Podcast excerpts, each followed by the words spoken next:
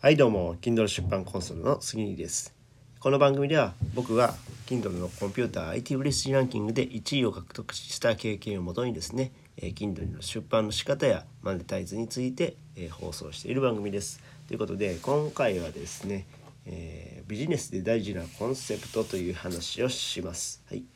昨日ですね僕はあの悟空の気持ちというこうヘッドスパ専門店に行ったんですよね。うん、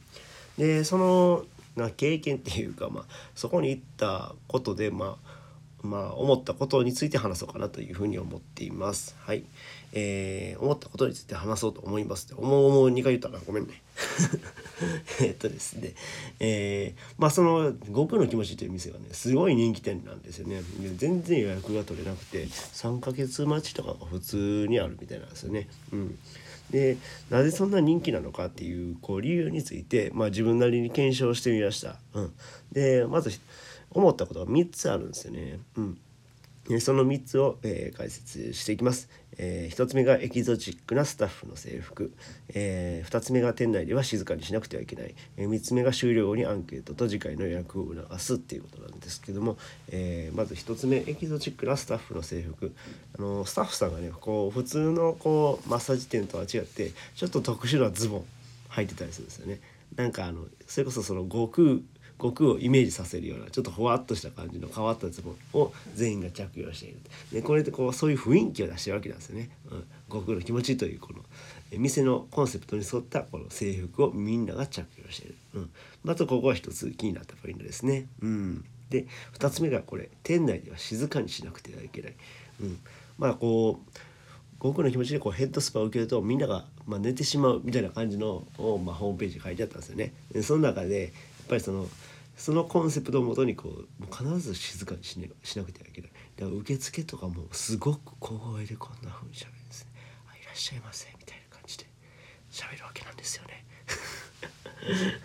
当店ではみたいな。これがねもうずっと続くわけなんですよ。もうあの本当にねスタッフさん全員ねささやきおかみみたいな感じになってですね。ささやきおかみ分かる人おるかな？ほんまに。分からない人多いかもしれないですけどね。まあそんな感じでねあの、まあ、皆さんがこうあの静かに小声でしゃべる。で施術中とかも常に小声でしゃべる。みたいな感じなんですよね。これを徹底してるわけなんですよね。ああなるほどなあと、まあ、こういうコンセプトが好きな人に向けてはかかなり有効なのかなというふうには思いました、うん、で3つ目がね終了後にアンケートと次回の予約を予約を促すんですね。最後ねあの まあ紙のアンケート取るわけなんですよよろしかったらどうぞみたいな感じでで書いた後あの最後にあの番号が書かれてて、えー、この番号で iPad がその最後の控え室みたいなところに置いてあるんですけども、えー、iPad にこの予約用の番号を入れると次の予約できますよってい